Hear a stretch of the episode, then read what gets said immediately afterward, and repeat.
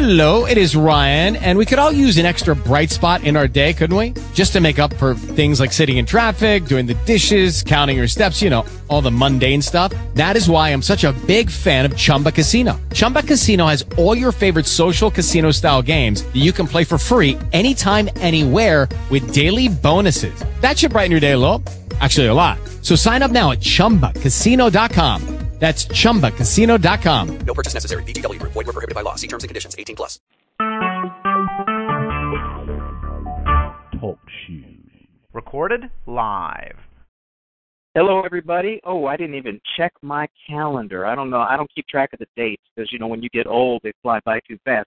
Welcome to the Black uh, uh, Genesis Science Fiction Radio Show, a service of the Black Science Fiction Society.com website, and this is the May 20th edition of the show. Our special guest today is Al Bey. He is the author of Tainted Saint. We'll get into that in a minute. Um, not much else special that we can talk about, so I'm just going to bring Al in. How you doing, Al? I'm doing fine. How are you tonight?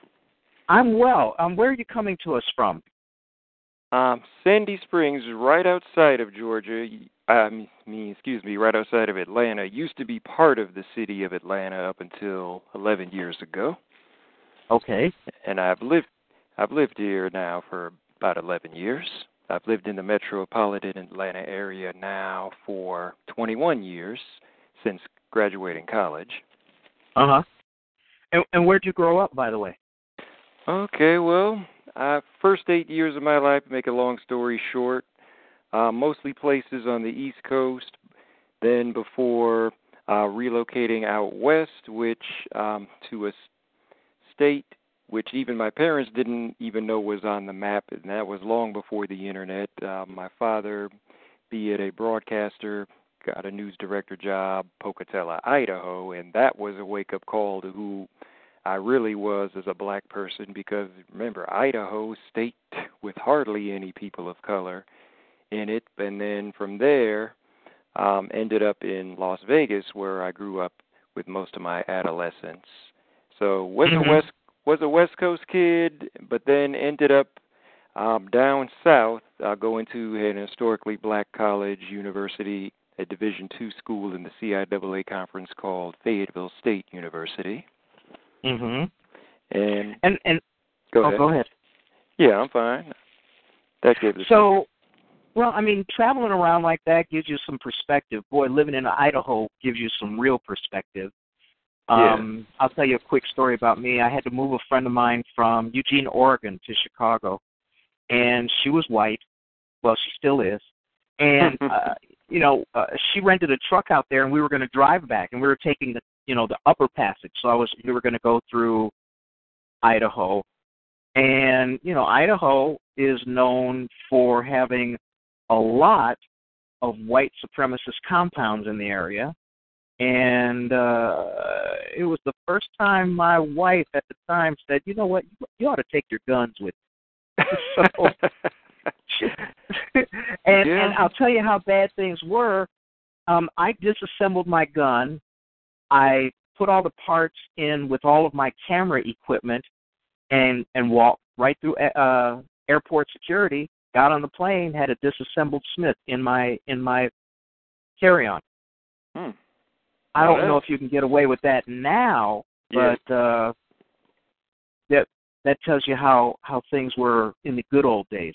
Well, and- that's and pretty so- intense. Yeah. Yeah. Now, what brought you to like the Atlanta area? Was this just you got out of school, you wanted to be there? Um, I mean, it's it it sounds like a wonderful place to live. You know, I've only flown through there. You know, had layovers there. I haven't had any chance to spend time there. Um, how do you find the city, the culture, and the people? You know that that you have to interact with. Well, what first interested me there is I did have, even during my years at Fayetteville State in Fayetteville, North Carolina, I had relatives close by in Mhm. Stone Mountain, another Atlanta suburb, and they had lived there for more than 10 years at that time, relocating from Boston. And um, I kept hearing, especially at the time when Freaknik was just getting hot, those were my college days, you know, in the early 90s. Right. And as Freaknik just kept getting warmer, you know, to its peak, in the early 90s, I kept hearing even from friends, well, Freaknik or not, Atlanta is a hot place. It's a nice place to be. So Atlanta, the hype, and I think also another part of the hype was right before the Olympics. Atlanta in 1990 it was announced they were getting the Olympics, and also kept hearing, oh, hot place to be, and it's a place to be, you know, especially for up and coming, successful, middle class and above black folks Mhm. everywhere. And then even theologically, since I had friends who were, you, you could say, deep into black conscious theology, were like, yeah, uh, black people from all over the world are drawn to Atlanta because that's even from ancient mythology getting to a science, whether science fact or science fiction.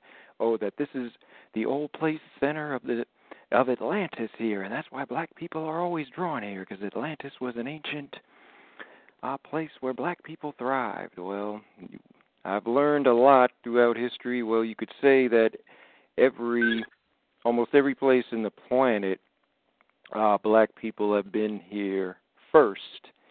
I mean, that's hardly unproven.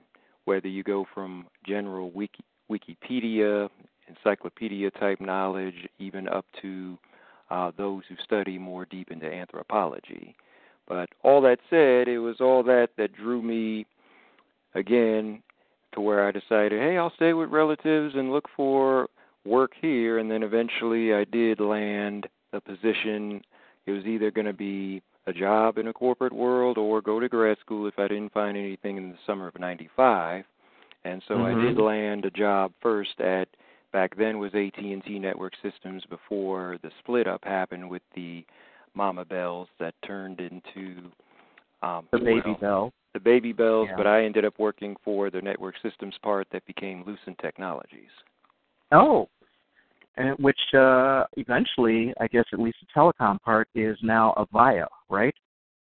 Um, last I heard about Lucent is eventually, well, at least that facility I used to work at in Atlanta suburb got bought out by some Japanese company, but I know some of the baby bells got bought up back up by AT&T. Yeah, they did. But to make a long story short, and again, what was related, I'll only give snippets. I won't spoil the whole book, even though the book is pretty much an autobiography of my life up until my midway 30s. Well, see, now you much. just you just you just jumped ahead about a half an hour into the interview. That's okay. well, don't worry. I'll, No, it'll no, be- that's fine. it'll be a productive conversation. I I think we'll get more stimulating conversation going. I promise to do the best to stay within the spirit of black sci-fi guidelines. Oh, don't Trust worry me, about it. I'll Trust me. reveal some stuff that will get there. Yeah, don't don't worry about it. You have to trust me that I know how to drive this boat. Um, Oh. but anyway, I mean, Yeah. let me ask you this. You know, you you hear all of that hype, you know, over the years, and and then you move there.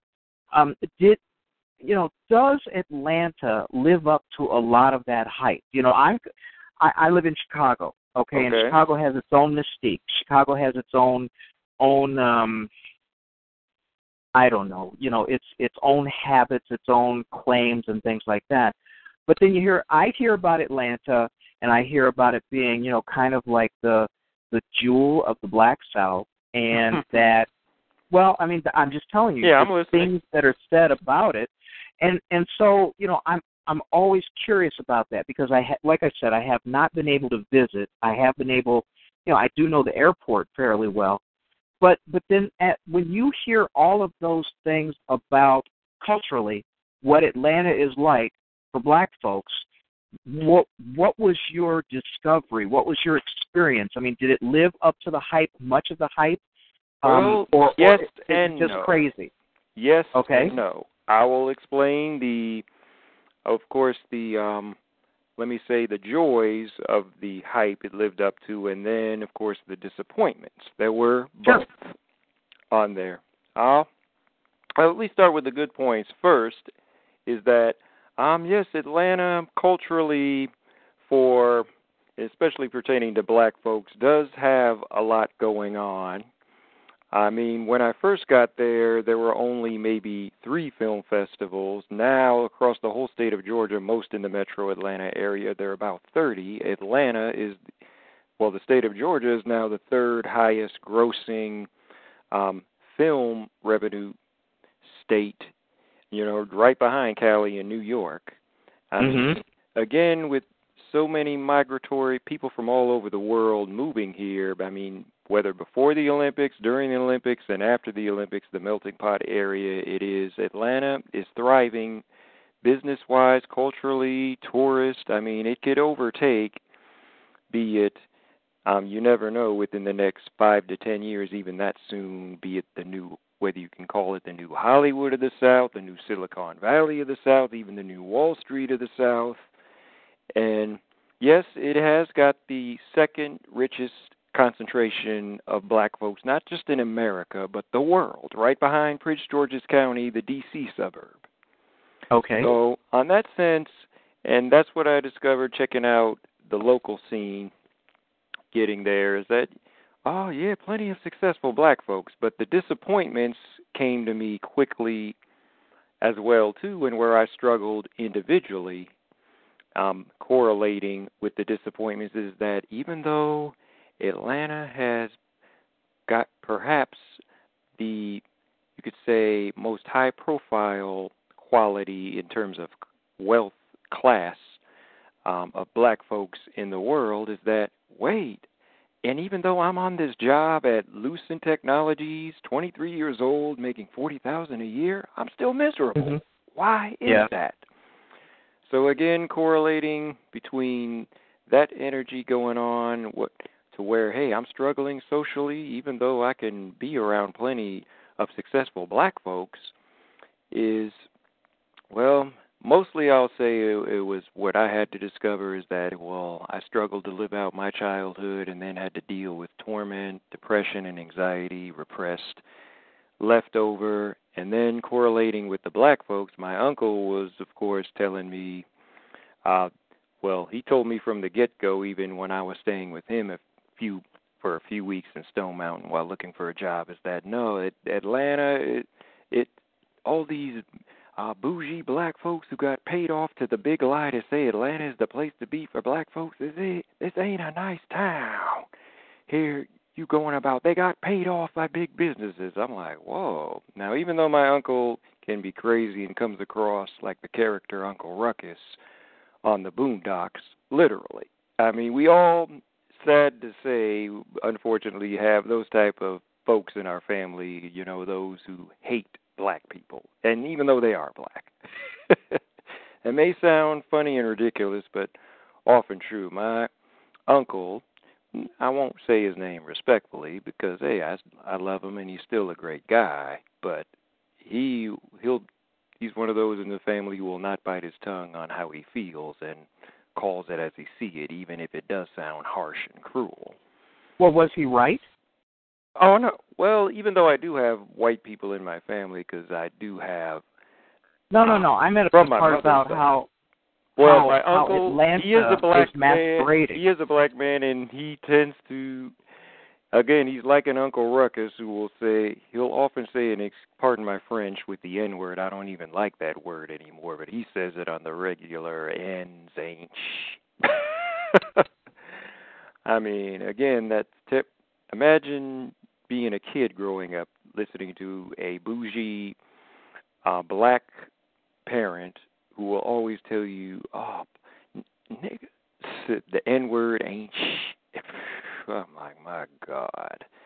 But Okay, but but see, Al, we're not going to talk. we- We're not. We're Yeah, we're not interested gonna in talk what you do, all not that. your uncle. But but I am curious. I mean, w- were the disappointments in the culture of the city and and the actuality of of the culture of the city were they were they based on deception? You know, are we looking at a bunch of hype, a bunch of marketing that paints you know Atlanta as kind of like the the black mecca of of the country? I mean, again, Atlanta does live up to that hype. Again, as I said, where it does have again the second wealthiest concentration of black folks in the world. So in that sense, it does live up to the hype. The disappointment will be, though, as even related to today, not just in Atlanta, but anywhere, any major city in the world where there's a large black population, is that, well, the big disappointment sets in is that we, whether you look at it consciously or subconsciously, is that we are still collectively the bottom of the human food chain. No matter, even though we are in times where we see more successful black folks in every industry than ever before, even all the way up to the President of the United States, we also see more black people in prison than ever before, even more than even as John Legend said on one of those Academy Award shows, oh, there are more black men in prison today than there were in slavery in 1850. Now, I didn't get exposed much to the prison environment, even though I, a good close friend of mine used to work in a prison and he left that job because he said it was too depressing seeing all these brothers in this environment. Now, that close friend of mine was a big influence of mine and helped get me through the tough times to where I went through the anxiety, the depression, the mental breakdown. Now, getting to how this relates to uh, the crux of my book and even to the spirit of this show and to the organization of Black Sci Fi Society, uh, before I became um, Atlanta's unofficial urban rock minister, because what helped, again, get me through the tough times, uh, mostly my own individual fault and not just the disappointments of Atlanta. I mean, the thriving culture here in the city of Atlanta is that, well, Atlanta has more than just, you could say, uh, booty shaking, bouncing music. It has a diverse array of of uh, black music from every genre, um, jazz, R and B, and rock even. And discovering the local music scene, I discovered musicians and singers from at least six rock ba- bands that have played on all of Outkast and Goodie Mob's albums. And that influenced me and inspired me, combined with as I said, friends of mine, and then even when I was checking out the African Conscious, Black African Conscious lecture circuit in Atlanta, is well, there were cats deeper into theology, conspiracy theories, Afrocentric history, even deep, and this may shock you, Satanism. oh no, not at all. I mean, you know, Satanism is everywhere. You know, everywhere well, you have religion, you're going to have its counterparts. Well, but I'm not. I'm not even going to talk about Satanism quite as a bad thing, even though, of course, it's got its um, negative consequences, just like any other religion. But that surprised me, as again, a best friend of mine who from college, who also was living here in Atlanta. Again, checking out the local circuit, we ended up, I ended up going to a lot of lectures, and here's where a big influence, besides checking out local musicians, came into into me being eventually a DJ, Atlanta's unofficial urban rock, black rock um, music selector. Since I hosted a radio show on WRFG for nearly six years, um, the main I could say the main of these lecture circuits that inspired me on this idea that black rock musicians, urban alternative mu- musicians, were the next wave going to be that, you know, move us into an advanced stage of music and awaken our consciousness and finally get us moving forward collectively. It was a cat. I don't know if you've ever heard of him from the Black Conscious Melanin Conference circuitry named Bobby Hemmitt. Have you uh, ever no. heard of him? Or even, nope, let's not... say, another lecturer or guys like Henry D. Bernardo, Reverend Phil Valentine. Have you ever heard of them? Well, how well, at least how Bobby Hemmitt and Phil Valentine, I could say, relate to the spirit again of black sci-fi. Believe it or not, well, Phil Valentine, well, he's mostly noted as a um, holistic healer, and I think even a um, natural healing consultant in some way. But even he claims to this day, believe it or not, that Stan Lee stole his concept for the character Galactus in the Fantastic Four universe. And Bobby Hemmitt was an art major in college, and he's one of the few cats you could say on this black conscious circuit that was getting a lot that was getting quite a few black folks deeper into sci-fi than ever before. Now, even though it's still whether you could say a misconception or ill-noted stereotype that black people are not deep into sci-fi, even though black people uh, per capita see more big-budget movies than any other cultural group, but still to get black people not only into watching sci-fi movies we wouldn't think of watching that are not at big-budget theaters, but even reading deeper into the novels. So the way Bobby was able to correlate that stuff, showing how light, not just art imitating life, but life imitating art, was opening up consciousness to see how relevant not only black culture is to all everything that's going on in big budget sci-fi movies, but also even negatively how they're used systematically to keep us asleep if we don't read deep into the stories. That no matter how no matter how much black dollars and even um, powerful black characters come into play in these movies, they're still used collect simulating to keep us down or help as tools to keep us on the bottom of the human food chain. And I'm like, wow, it op- that opened up my minds and at least to inspire me to what I could do further with music and again, what got me back into being a DJ, I was an accounting major in college, and I always consider myself, no matter what job I've done, an inventory journalist. But I ended up um, taking a broadcast class at a community radio station called WRFG, the World of Radio Free Georgia, 89.3 FM in Atlanta. And I didn't know what type of show I was going to host. I just knew I needed that hey, this was the direction I need to go. People always told me I had a radio voice. I think I can credit that mostly because my father was one of the first African American broadcasters as a correspondent for a major network, major television okay. network. All that aside, mm-hmm. let's get back to you. Mm-hmm. All right, let's talk about. I mean, first of all, you you've written two books, correct? I mean, I'm I'm looking at the well, one here. Well, pretty much only authored one book. I have authored other, you could say, blogs. I did a blog to help market the book, but only credited with one book. The with other the one book, book.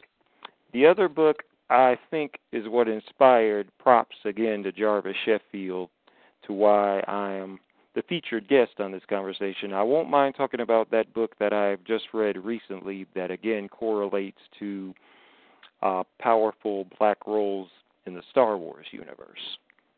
All right. Well, let's talk. Let's at least start with Tainted Saint. Mm-hmm. I mean, since you know a lot of people know it, or you're probably, I would say at this time, you know, that was what was brought up to me. Yes. Um, let's let's take let let's start out with um, let's start out with a, a little synopsis of what the book is about. Okay. Well, the synopsis pretty much at the climax again is the crux of the book gets into where I became Atlanta's unofficial urban rock minister and hosted a radio show on WRFG. But the whole book deals with heavy, sensitive subject matters, be it um, racism, uh, suppression of Black history, uh, music as a as a um, cultural revolutionary tool. The most significant mm-hmm. issue, though, that makes the book into a real life horror story is domestic violence, and that's the toughest thing I've had to get past uh, growing up in a household that did have occasional domestic violence, a lot of verbal abuse, and that little did I know when I was going through that crisis in my mid 20s, my early to mid 20s, is that, well, again, why, even though I was mostly a bookworm as a adolescent kid, and I, for the most part I was a good black student, but I had no idea where I fit in most of the time socially um, because I didn't know how to express my childhood. And again, that's where it led me from the corporate world, even though I was making good money, into exploring my dreams, my rock star dreams as a DJ. Okay, so we're looking at kind of uh, we're looking at an autobiographical work. Yes, and Um, I tell people for those who've never heard of what my DJ name was, D Rock Soldier, who some people still know me as, that my autobiography, the story, think of the autobiography of Malcolm X meets the Prince movie Purple Rain. okay. Um, you mentioned that you did a lot of reading when you were growing up. Did you have a certain genre that kind of drew you in, Well, or or were you a voracious reader of a lot of different things? I mean, Believe it or not, focus in on- reading was my worst subject matter. I did not start reading books heavily until my senior year in high school. Now, I was good at math, but reading, I'd never I'd never liked reading stuff outside of my father. I even had even in the 4th grade had to be held back I was nearly held back in the 4th grade because I was struggling with reading and I even had a major depressive episode then to where my parents had to send me after school into an after school program at a children's behavioral center because I was um so down on myself because my parent my father was also very down on me. I struggled to read, but finally my father helped influence me by getting me to read the sports page because hey, I liked I liked sports, baseball, basketball, football, but I never liked reading books much. But what finally cracked me in my senior year of high school into reading a lot of books, and one of the first books I read was the autobiography of Malcolm X. I what finally inspired me to read more was my father had, you could say, a emotional breakdown where he was struggling at work. He was working as a manager of a radio station, but he was taking too many orders and getting into too many feuds with a supposedly redneck white woman who was listening to mostly country music, but yet she's still on the board of trustees of a black urban radio station, the only one in town in Vegas, so to speak. So, with that emotional breakdown, he told me, um, "Listen, read upon your history. Don't you know about people, great athletes and great people, what they've accomplished, and all the struggles they went through, even been killed? Read upon your history." Now, little did my father know that I would not only start reading, but I would become a, you could say, young militant to the degree. So much to the degree that, well, my parents not only fear that I was a member of the Nation of Islam, I was never officially a member of them, but I was in college, though I ended up um, becoming, hanging around cats who were involved in um, nationalistic black organizations like the Dr. York's Nuwaubian Moors, and then what opened up my eyes deeper into, uh, you could say, prehistoric ancient black history, like with ancient Kemet, the Nubians, Egypt. Um, my uncle, another uncle of mine, was a was a five percenter, a member of the five percent nation. So taking it to where I started reading books, and I was reading mostly black history books, even starting, even read. I was not only reading about, of course, well, well, not only great civil rights or black athletic sports icons. I was even starting to read stuff by Huey Newton, Eldridge Cleaver, Stokely Carmichael, and my parents were scared that oh no you're getting too radical not only were they scared of me eventually getting deeper into these black national organizations they were also scared that i was becoming a member of a cult now it's funny the deeper i got into black consciousness i as i said i ended up attending lecture series by a guy named, like I say, named Bobby Hemmitt, who was studying deeply the occult, including Satanism. And and your your parents like saw this, and that was kind of like tipping them toward thinking that you were you were actually becoming a cultist. Yes, because again, I the deeper little did I know, even after reading the autobiography of Malcolm X, that I would still um, have deep thought perceptions that um, the white man is the devil. All white people are devils. I did get deep into that because even my uncle, when he was initially with the Five Percent Nation, showed me videos by a student of Dr. Yosef Ben Jochannan named Ashra Kwesi, who had videos dealing with the African origins of civilization and the African origins of Judaism and Christianity. And there were some old paintings from ancient Egypt that supposedly, well, where's the white man in there? Shows the black, brown, red. Oh, Africa gave birth to the world. Yeah, and then shows the white. Then shows in the video white man on all four. And then I'm like, well, then how? Asking my uncle, my militant uncle in the Five Percent Nation, how did white people then come about? Oh, a grafted mutation. I'm like, wait, you mean Elijah Muhammad's theory was correct?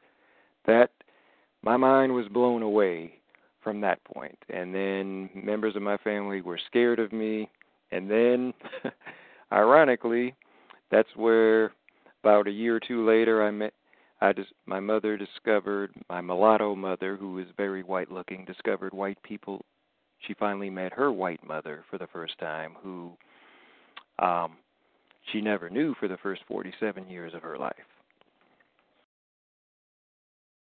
And okay, so your your mother goes through that how how does that affect you and and you know who you became you know because w- one of the things that people are interested in one of the re- the things that I try to get at when when I do an interview like this is to to help people understand the formation uh, of the artist.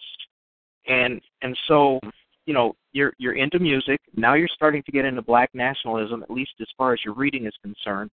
Uh you know and, and then if your mother had a white mother then of course that makes you at least you know mm-hmm.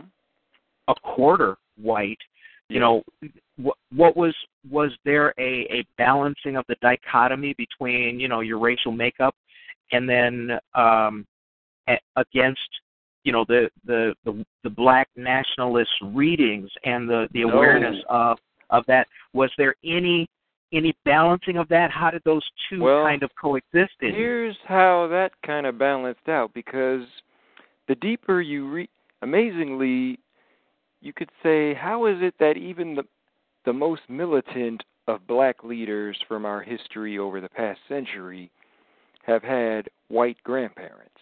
And I'll give these as examples. Well, not just Malcolm X, whose mother uh, was the daughter of a white rapist, Huey Newton, whose father was the son of a white rapist, Frederick Douglass, mulatto son of a white rapist, um, Elijah Muhammad, W.E.B. Du Bois, who also had part white in them. They had um, they had white grandparents, I think, uh, also as a result of rape. Now, my white grandmother, um, how that came about well, she married my my black grandfather at a very young age, but then I don't know exactly what happened to the point to where all right, my mother was born a couple of months premature at a hospital owned by her white Jewish mother's family, but then all of a sudden my white Jewish grandmother disappeared. So, if anything, what I'm going through would shape my personality is that didn't make me any less militant Eventually, of course, I did meet my white grandmother and all my white relatives on there, and uh, did form a decent relationship with them, even though it was difficult at first because, of course, that no nobody was more frightened than my white grandmother on this because it's like, oh, afraid I'll never love her. To the standpoint, but it's like, well, even though I am even before meeting my white grandmother, me and my sister used to say, well, the white in us is obsolete because we're living in a society, hey, one drop of black blood, you're black. That's that's still prominent in America, even though they're more ra- racially mixed classifications and racially mixed couples are more accepted than ever before. There's still that old mindset, hey, you're mixed with somebody of color in a society run by wealthy white people, you're still a person of color. Well, you know, not only that, but one of the things that is sensitized and exposed you know, uh, the not the racist leanings, but the racist reality of this country was the election of a half black president. You know, these people who had been fairly quiet for at least a generation and a half, all of a sudden, because they they got fearful of the fact that they thought their their innate white privilege was being melted away, and that uh, you know this this black president was uh, going to take all white people's guns away so that black folks come and rape their women and whatever other kind of nonsense they they were into we're now finding out that truly you know over a third of the white people in this country are truly truly prejudiced if not outright racist.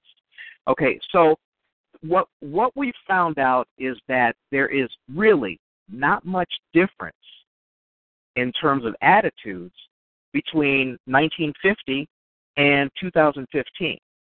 And I also think that the ascendancy of a, dem- demonstrable racist like uh, Donald Trump, um, his full-throated, uh, what do they call it, dog whistling, dog whistle racism, has empowered white racists in this country to to stand up, be counted, to beat up black folks, things like that. And so you have to ask yourself, when you look at how you were raised and, and also the period of time that you were raised, the things that you saw in terms of the dichotomy of race in this country, you know, how how does how does that suggest, you know, where you are, let's say creatively, where you are in terms of the kinds of things that matter to you, music, um, black nationalism, and and also you know obviously the the uh, the dynamics of your family. How how does all of that combine in you, and and how do you, if you do at all, how do you express your feelings on on what these issues mean to you? Hmm. Oh, that's a very broad-based, covering a lot of bases questions, but I'll answer it oh, in a couple good. of parts as best I can, but hey, no, I do appreciate a broad-based question like that that gets you thinking, and that challenges the best expression of the person you're interviewing. So I mm-hmm. I express much respect and gratitude with that type of question, but how well, that shape I'll at least answer it in two parts to what I again do in my inventory journalist personality through music and writing I think those two aspects, again, finding my my niche, at least living out my inner child niche as a DJ, and writing more and learning how to write in a healthy way that's going to empower people as opposed to drive them away. I mean, mm-hmm. I think those two avenues helped me to be the best person I can be to all of humanity, and not just black folks, but all of humanity for that matter because I truly do feel that even though humanity itself, from every culture that's contributed, has made uh, forthright uh, an abundance of scientific and medical adv- advancements, we are also now more challenged than ever before to where we may be dethroned soon from the top of the food chain. So that without getting negative, just further inspires me to say, well, it's time where I am at this stage in my life now, where I feel like in my 40s is now my great reinvention period, is I'm going to do my best to help humanity at least produce a higher output of brain power so that way if when we are ever dethroned from the food chain, at least we could become a more progressive, cohesive species to at least treat each other better, if not the rest of the species on the planet we live on better. Okay, and so given that, um, uh, where are you getting ready to pivot to or toward in order to kind of start fulfilling that mission? Well, I think in a way I'm already on the mission. I may not be exactly where I'm at, where I want to be career wise. Again, I went through, of course, one of um, the layoffs from a company I worked for for 16 years, Turner Entertainment, a subsidiary of mm-hmm, Time Warner. Mm-hmm. I went through their first round of what they call the 2020 initiative in late 2014 and now I'm to the point of two part-time jobs, uh, but at least I feel that even though there's a new field, whether you could say of journalism or neuroscience or literature that I want to get into that maybe only two schools in the whole country, if not all, the whole world, only have. So I'm still researching that. But I think at least I'm on the right path, even though I don't have exactly the positions and the role in society of where I want to be. But at least I know at least my intentions are still good, and I think I'm at least on that path. I don't know how where that path will change or end or go forward Mhm. that will eventually not only elevate black culture but elevate all of humanity as well. Well, you you've already demonstrated, you know, that you're a writer. Plus, you know, you have a vast, um, I would say probably a, a deep, um, a deep library in in terms of what you know about music. Um, you have a number of creative outlets like that where you could start producing works that begin to change the narrative or at least help people wake up to things that they may not normally see on a daily basis. Mm-hmm. Um, have have you considered, you know, going and and using the talents that you already have, or or do you do you think? I mean, a lot of people your age try to reinvent themselves so that they can do something more fulfilling or something that that they may have always wanted to do. You know, people some people stupid people call it like a midlife crisis or something like that. But but but well no, but there are times when you Yeah, I look mean, around and you go, I could Hey, I can change this, you know? Yeah.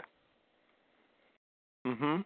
Well, So so so you know, have you given yeah, I'm I'm just curious, given that you're already an author and given that you you already understand uh, or, at least my my take is that you already understand the underpinnings of music and what makes music the the motivator that it is in other people's lives. Um, have you thought about maybe uh, something along either of those lines in order to express the creativity, but also the mission of opening other people's eyes? Well, I can give you two examples of where um, my passion, my interest, and even focus lies on helping, you know, using, as you said, my past experience, skill, Mhm. talents, and helping um, open up eyes and moving people forward. Um, well, music wise, um, you could. um, sorry. That's okay. I better again. I'm staying energized, eating on a sandwich, but I better not choke on it. Thank God. No, we don't um, want a Mama Cass motivated. incident here. Yeah. yeah. Thank you again for your patience. Okay? I apologize to everybody listening in on that. Yeah, I'm fine, but I'll at Okay. least say my example. Even though musically I'm less involved with the scene than I've ever been since I first started as a DJ, I still would not mind. oh yeah, I see the comments. Don't talk with a mouthful. Thank you again. I apologize. I apologize to all the audience members out there. Want to give a better presentation, but again, I am calling from home and just got back again from a road trip. So, but wanted to again be as professional as possible on here. But again, with music, even though I'm not as involved as I used to be, especially now being more of a middle-aged guy, I'm not going to go hang out in shows like I used to and knowing that okay, my body is more sensitive to hard hard music that I was spinning a lot of. However, because what still may motivate me on that where if somebody with a sound business proposition wanted me to do some spins at a show, I'd I'd do it because it's like, wow, there's still even though uh black people in alternative music is more common than ever before and now the collectives they're more music collectives. When I first started, Afropunk wasn't around before that documentary hit in 2003, and I was one of the first to interview the director and producer of that film, James Spooner, I would still be willing to do that, and not also as a way to help um, promote the book as well too, because it's like even though technology is so advanced now to where literally anybody can be a DJ, just pop open a software app from their smartphones and have their own mix going. It's like, hey, there's still very few. I consider myself more of a selector than, let's say, a mix master, like even going back to the roots like Grandmaster Flash. Sure. But still, I I still have my old CD mixer system that can still put forth an amazing mix of what I like to call, and that's what inspired my publishing name, tribal metal, because that was that was my favorite type of you could say rock was spinning was metal bands who were using tribal rhythms. And it's like, wow, I never knew when first getting into rock music in my mid 20s that sure rock music can be the crappiest music on the planet, but when done with above average skill, it could be the most amazing, uplifting, conscious, awakening music ever. It sure rock and hip hop will for the most part always be young people's music and who it was like what was I doing you know, late 20s into my 30s playing rock music but it's like again I think even though it's amazing. Rock and roll this is music that black people form but yet hardly listen to or play. Well it's not true in the sense that hey black musicians even though from the 80s period to where it seemed to be a peak i think it was just the way corporate labels had steered to where they're like all right black bands became nearly obsolete at least in the mainstream because labels were pushing towards you know session technological work to produce these pop hits. However black musicians we're still around doing much innovative music and we're highly at the forefront of the alternative rock music, be it ba- bands like Bad Brains, Living Colour, Fishbone, 24 7 Spyz. I mean, it's bands like these, no matter how much mainstream success or how much bad breaks they got from major corporations that did set that trend for mixing heavy rock with funk, disco, R&B, jazz, you name it. Well, I also think that, you know, when you talk about corporate power, um, corporations want to, you know, they definitely want to to set the trend in order to make money. Um, you know, they'll they will appropriate music. They will they will throw money at certain artists to to do their bidding. Um, the music industry is a lot different than it was during I think probably the most creative period of time for for all music. Uh, you know, rock, folk, um, jazz, R and B, soul. You know, for those people who separate the two.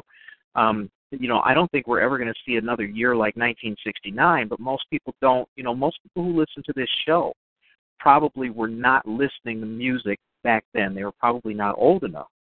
And and so now when we look at corporate music, you know, which which a lot of it is governed by radio, and you you have what two companies that own just about all of the uh, music stations in America. Mm-hmm. Um, how do how do you feel about the homogenization of of what what used to be, you know, traditionally were were music forms that that actually skewed the entire world's interest urban. You know, when hip hop came out, it was so exciting you know every country in in the world, well, most every country in the world, you had the young people excited about it. You had the young people playing it, you know, from Japan to to even Iran. And and so when you look at a creative force like that, when you look at what what urban music and because you know urban is, is obviously skews black, but urban music pretty much controls the um, the the musical culture of the planet. You know, other than a few country western people, and we don't like to talk about them anyway. um, well, even country western is now more skewed urban, but go ahead. Well, yeah, you know, you're absolutely right. That you you definitely have urban tropes now mm-hmm. in country music that you did not see before.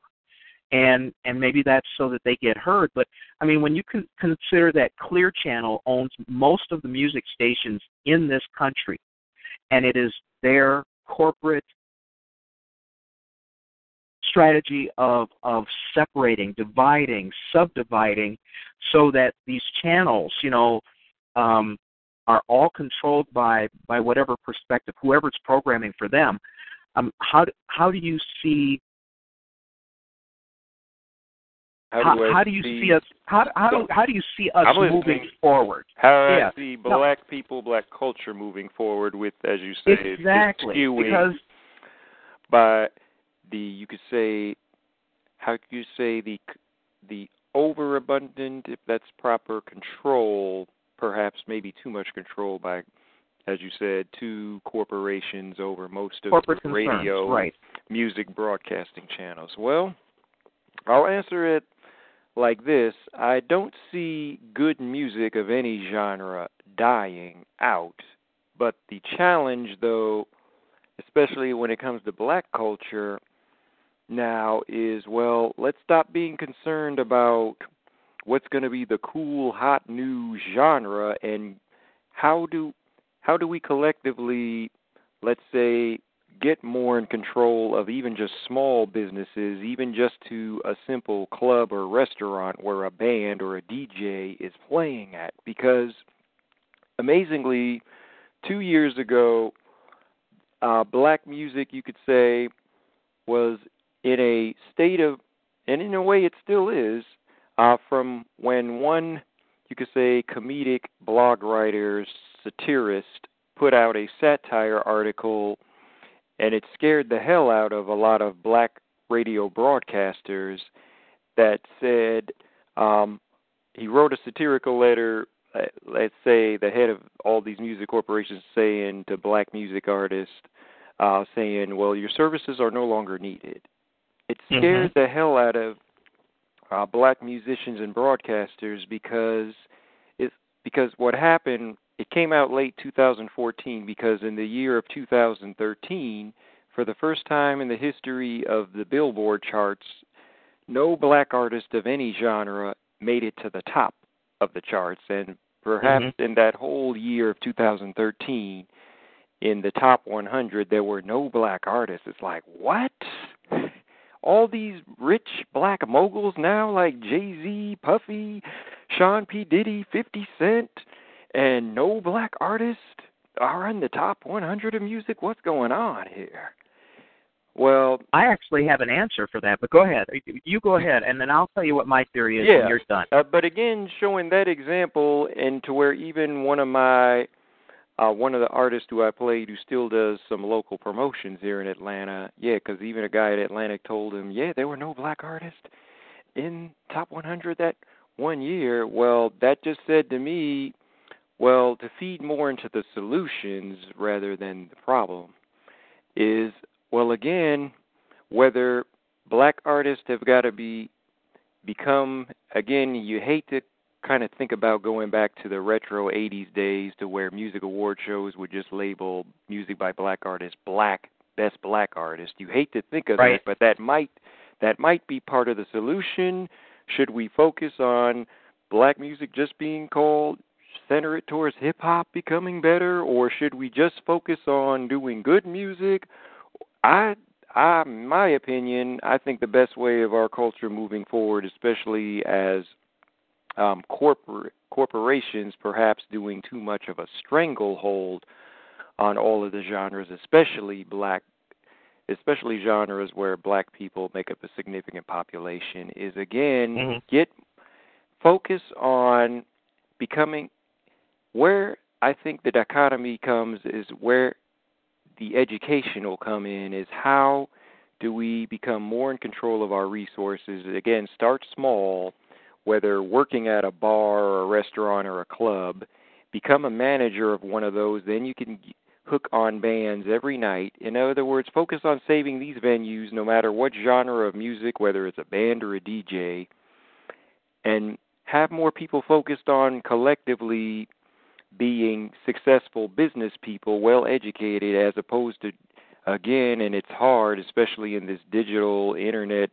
um, electronic communication age where people's attention are more focused on what they see on TV or computer screens rather than reading a book, how do you get more of our people collectively to become successful business people? You not and not that most of you will be Jay Z or 50 Cent, but you can still be successful long term without being a billionaire or a rock star. That's the challenge I think we our culture faces collectively. How do we build more trust? Again, I don't think our culture lacks individual through each person individual intelligence, whether conventional smarts or street smarts. We don't Mhm. lack that. I don't even think we even lack money per se, even though the root of any powerful money system is a strong military. But even the roots of any strong military is not going to be the size of the weapons, the guns. It's going to be, again, your strategic, mute, cohesive trust for one another. And that's where hmm. black culture continues to be on the bottom of the human food chain because again we don't have that cohesive trust that was the problems whether going all the way back to slavery and colonial times is well where did, that's where we are still remain the most vulnerable to be exploited. But again that's where I again I'll express gratitude and respect for the honor of being a featured guest on this show and feeding more into solutions. I think personally that black scientists, intellectuals, even some will call nerds and geeks, that's the last best final frontier hope for moving our culture forward collectively. We have too much marketed amongst us, too many thugs and not enough geeks. Not that being a thug is always going to be a bad thing, because sometimes it is a good thing.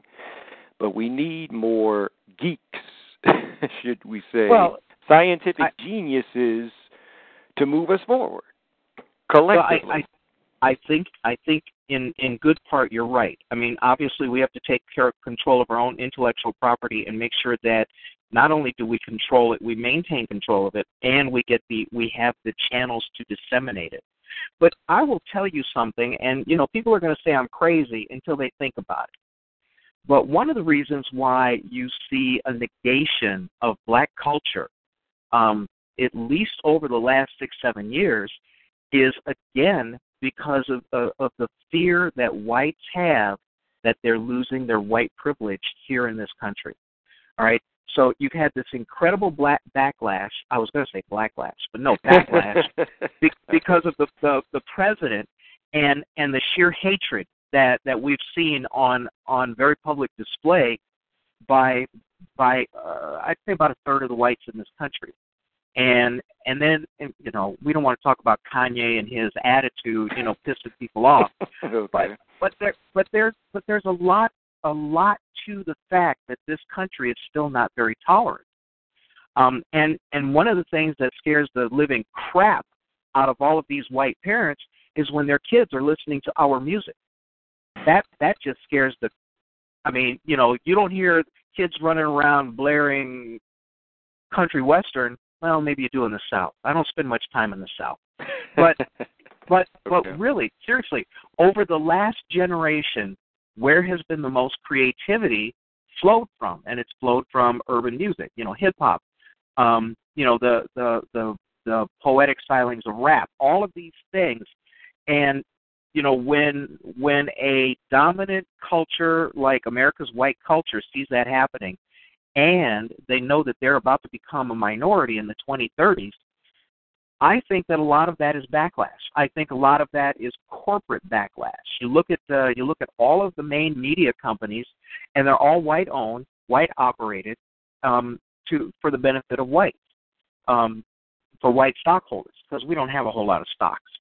So when you look at all of that, and I don't want to sound like some kind of wild ass con- conspiracy theorist because I'm not, but I am a very, very good observer and judge of what is what moves a culture. And and so you're absolutely right. In order to try to build the channels we have, yes, we definitely have to start small and and just maintain not only the status quo but maintain the presence. The presence has to be there, otherwise people won't hear it. Now. The the the one thing that I am looking at in this whole thing is is maintaining our intellectual property because um, corporate concerns are very very good at co-opting our work and turning it to their benefit. Um, uh, they do it. They do it in sports. They do it in music. They do it in I mean, you know, in film, who we have is really black creatives who who have control of their own destiny. Even Spike Lee has to borrow money from other people. Yeah. Tyler Perry has, you know, can self fund his movies, but you know, he still has to have distribution, and the distribution channels are owned by whites. So when you talk about black creatives, and one of the big uh, the big um, trends that we've been talking about for the last few years is Afrofuturism in terms of creativity. You know, in terms of music, you have Sun Ra. In terms of artists, you know, yeah, they talk about Octavia Butler and Samuel Delany, but but she's dead. He's old, and all he wants to do is talk about his uh, sex sexploits in Europe um, when you go to to his talks. But in terms of new ideas, fresh ideas, ideas that have never been heard that excite the young, we're talking about urban culture and that has got to be frightening to the status quo. So, but this is even though yes, it's still a challenging time to where, as you're saying, in just being observant, um, no matter how um, factual it comes from a mainstream media perspective, an Indian media perspective, or a combination of both, is um, well, this is a pivotal time, but still an exciting time to where even um, you could say whether you could say the smartest of white corporate media culture, or even just those who have been around all types of people, we see examples of this to why you will have more powerful characters, black characters in big budget movies, even superhero and sci-fi movies more now than ever before because well the pivotal part is that even though yes more your blatantly racist whites, and now even those who have been in the closet may be coming out more because they whether they've been angry more so than ever, whether because of a black president or because of a tough economy, because hey, these whether you could say um, militia groups, predominantly white Tea parties, they they've been they were even upset even before Obama got in office, saying, well, the roots of their anger has even been through the Bush era because well, America, where America can help lead the world for the better, I can only pray about that, even though at the same time America can dangerously destroy the whole world, is, well, I'm my viewpoint political, I'll just say mostly is nonpartisan indie. I'm not Democrat or Republican. Not to say that there's not good phases in the Democrat or Republican Party, but where I feel uh, politically, this represents my point, and even just passionately individually, I think America to move forward and to help move the rest of the world forward has got to be how to blend in better with all cultures of the world. Even though America is still leading edge with people from all over the world moving here, America to move forward has got to learn how to stop bullying the rest of the world and how to lift up the rest of the world for the better. And we even getting to the subject matter again in the spirit of black sci fi or even science fiction stories for that matter, we see that look, most of your big budget sci fi action movies cannot survive without ethnically, racially, genderly, even sexually orientation diverse audiences now, which has got to reflect more in the characters and movies. And well, where yeah.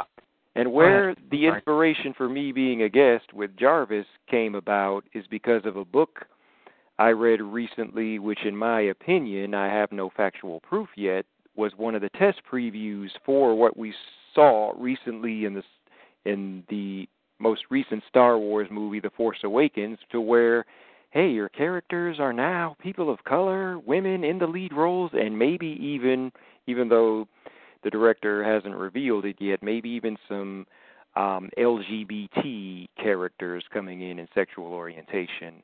coming in soon too. Well, that is true, and and one of the things that just drove uh, conservatives out of their freaking minds was finding out that what's her name in uh, Frozen was was probably a lesbian.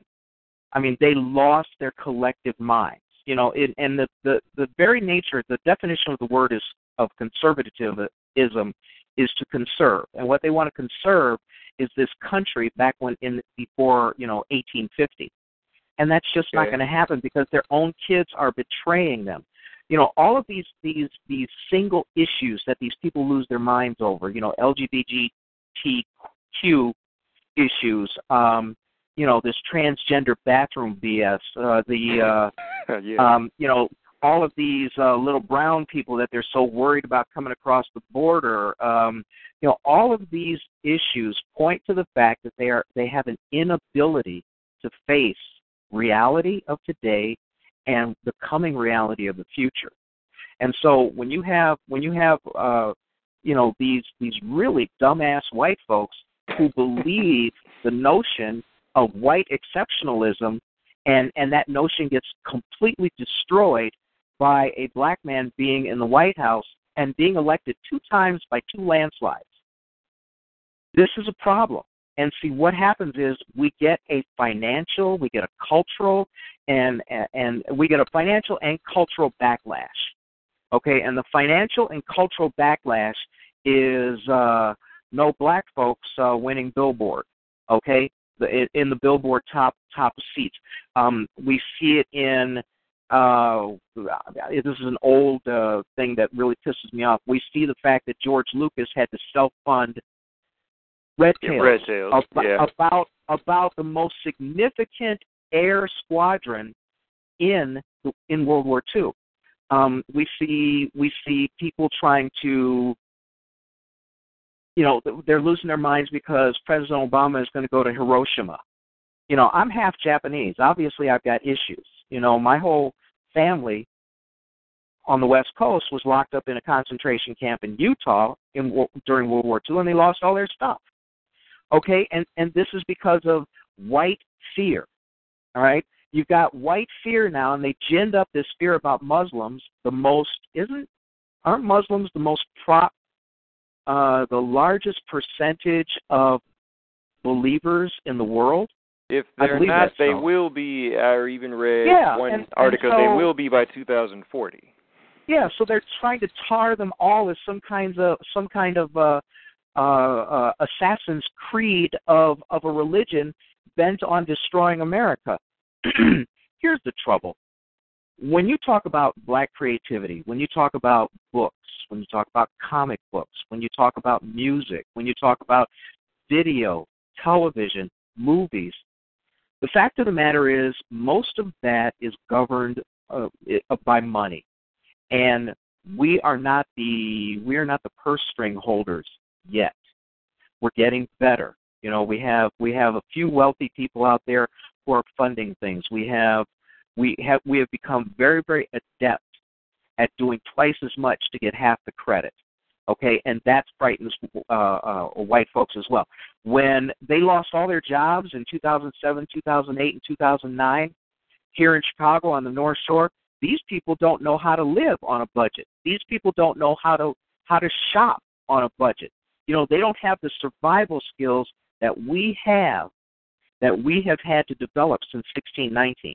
All right? Mhm. So there there is a huge huge huge cultural divide that affects everything we do. And when you talk about trying to be creative, trying to get uh, movies out there, trying to I mean, look look at the little nuggets they threw us oh oh oh black panther was in a in in a in a in an avengers movie you know and and we're supposed to be I, you know it kind of bothers me when everybody is celebrating like hallelujah we won the lottery it's it, and Oh, what is really it it's it's it's one black character all right? You know get some freaking perspective.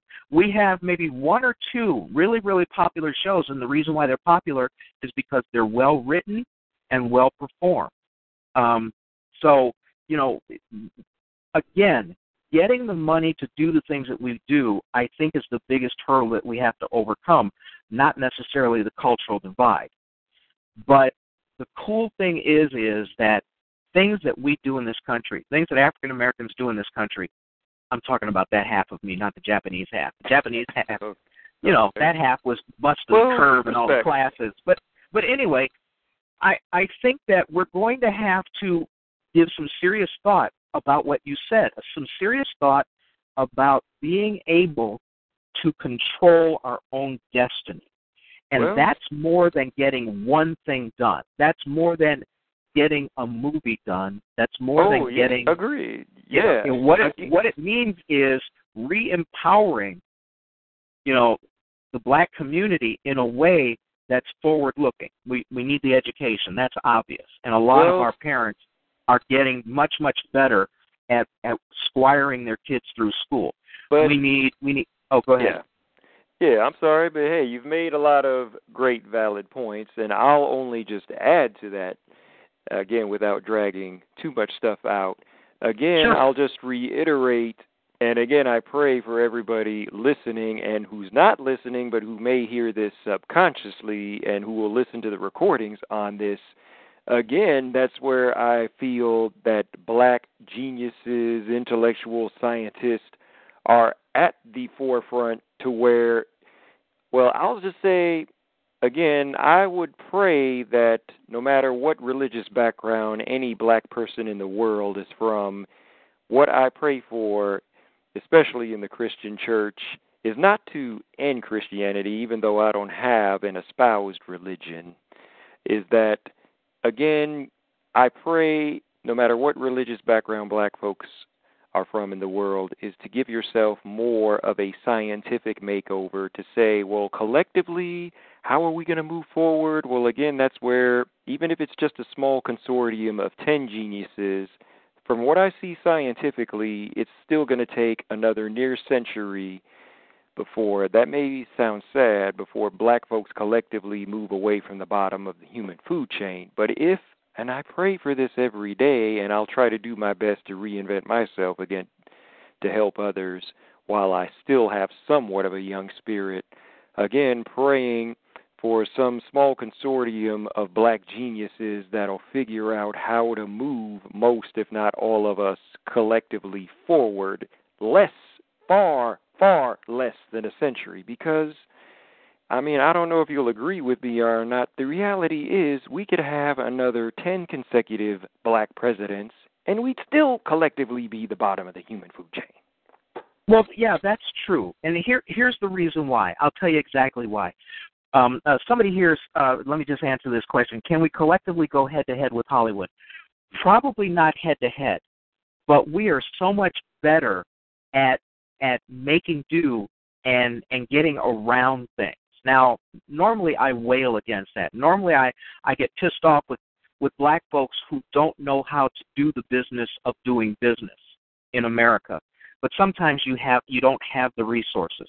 But but i will say this. When you talk about you know getting that that consortium of of african americans who are bent on not domination but but parity okay let's talk parity let's Okay. talk being in america and not not having to slide off the bottom end of a tilted playing field that's a tough one. And I think the biggest impediment to that is is cultural for us.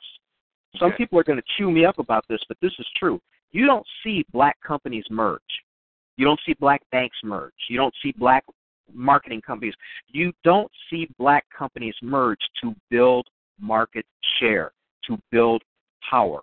Okay, and so by the very fact that that does not happen, you have to ask the question, why doesn't it happen? My theory is that, you know, for the last 400 plus years, we have been taught not to trust each other. All right. I think that that's a big deal. I think that's a big damn deal because um, if if you can't partner with somebody that you trust, you're not going to partner with them. Mhm. Okay. So when you look at when you look at um, oh let's you know let's talk about uh, you know some of these these black marketing companies. You know Thomas Burrell's company. He's been doing very well for a while. Now the big the big multinationals and the big American corporations that used to throw dollars toward urban advertising because they wanted to to you know try to get as much of our money as possible they are not doing that anymore so so what does a black marketing firm do to survive well wouldn't you try to find another one that had some pretty good accounts get the two of you together and then go after bigger and bigger and bigger accounts maybe so but it doesn't happen all right you don't see two black entertainment companies i can we get Spike Lee and Tyler Perry in the same room and have them talk civilly to each other? I don't know. I haven't checked the latest gossip. Okay. But that's that's another example. Okay, um, you know, it, it, there are Yeah, hear- so many yeah, hear what- things. There are so saying. many things that that hold us back, and unfortunately, some of them of our are of our own nature. You know, in, in terms of me, I'm a writer, and and I hang out at BlackScienceFictionSociety.com. And and the reason I hang around is hopefully I run into maybe some other writers who I might be able to say, hey, you know that thing that you're about to do. Let me tell you what happened with me and why it was bad for me. You know, I I would like to see people mentor more people, but I've talked about this before. I think too many um, black creatives see being a black creative, and you're an entrepreneur if you're black creative, see being a black creative as a zero, zero sum game. And too many people, and I've talked to them and they've admitted this, they see, like, if I talk to another black writer and we start doing some things together, um, every time I sell books, they, they, they mentally believe that I have taken money out of their pocket because they believe it's a zero sum game.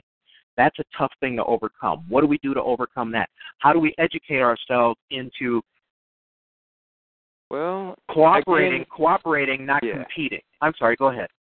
Oh yeah, again you're making great valid points here and I understand the frustrations and I'll just say only shortly, well trust me, every black organization I've been in or even formed has been a failure. But again, where I think that'll feed into part of the solution on that aspect of where we still don't trust each other. That's still the root cause of most of our problems. I'm not going to say it's the cause of every single one of our problems. Oh, I don't believe those not, but- but I believe the root Yeah. cause, be it from today to a thousand years ago, is still our lack of collective trust. But I think one of the ways to feed into the solution to build more trust and then then create sustainable long-term trust is again we got to get past as you even gave the example of when you say oh you sold a book and then oh five more black folks are jealous of you is to get past the ego of that aspect to say well just because i haven't sold one book hey i still may be successful on another aspect but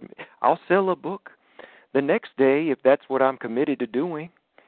Again that's where I I still believe, and that's why I'm interested in getting into a field again, which may only two schools in the whole country may have called literary neuroscience. That Mm-hmm. supposedly that's a theory that even as you talk about as a writer, that reading can create a higher output of brain power. Well, it's like, well, books have been around forever, but still wait a minute, all this technology, scientific advancements, we could say, as much as I've studied on history, are only just regurgitations of helping us get back to the higher output of brain power that all of our human primitive ancestors had. Because, and that's where the openings in sci fi with powerful roles of blacks, not only in lead roles, but also deeper into screenwriting, directing, and producing, will help uh, finally show you more so. And that's why, even though, sure, I'm not ready to celebrate just because,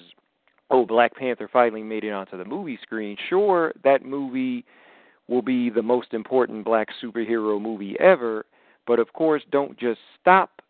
It'll, it will be that unless some black indie writer, comic, movie breaks through, which would be nice to see before that movie comes out, but most likely the way we're going, yeah, the Black Panther movie will be the most important black superhero movie ever. But see, what that will do to show a prosperous black civilization of present day, that means, well, inspire what we can do as older writing adults ourselves is well that can be inspire us to an awakening to help inspire the kids to say well go read deeper on your history. I see some comments on black sci-fi that say well i wish wakanda was real. Well it was real in some ways thousands even hundreds of years ago and it is still real in some parts of the world today we just don't read up enough on that information and we can make it more wakanda more of a reality across the world if we build more collective trust within each other. And see, the Well, vital so, importance yeah. of Black Panther, also, I'll say shortly, Mhm. is well, why, of course, they were going to do, even though, sure, that movie. It was finally, dang, 30 years in the making. I remember hearing about Wesley Snipes trying to do a Black Panther movie when I was in college, but that fell through that was the in the eighties, wasn't it? Well, Eighties or, or the early well, nineties? In the nineties, I would say. I remember hearing Okay. about in the early nineties Wesley Snipes uh wanted with his production company to do a Black Panther movie, but he ended up doing Blade instead because of what he said was litigation hell. Well, in my personal opinion, they studio just withheld rights to that movie because again, it just for whatever reason, even whether you say corporate, geopolitically, or even militarily, because the military is involved in big money too, well, still maybe too dangerous to see a black man with this poli- high degree of political and military power. But why it's more important than ever whether Black Panther or John Boyega as Finn in the Star Wars movie, why it's important these simulations are coming more from and why I believe George Lucas perhaps risked his neck to put out the Red Tails movie is because, well, again, humanity, even as a whole, going through heavy changes to where we may be dethroned from the top of the food chain by robots or aliens.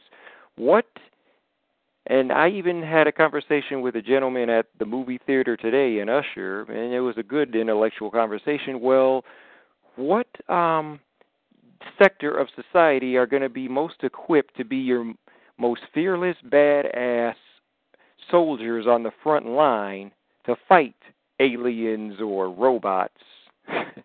and that answer would be too obvious to be you could say kids, especially black kids, kids of color growing up in harsh urban environments, in and out of prison, gangs, or whosoever, especially especially whether from the Bloods and the Crips here in America, in and out of prison, or to um, kids raised in warlord armies in Africa.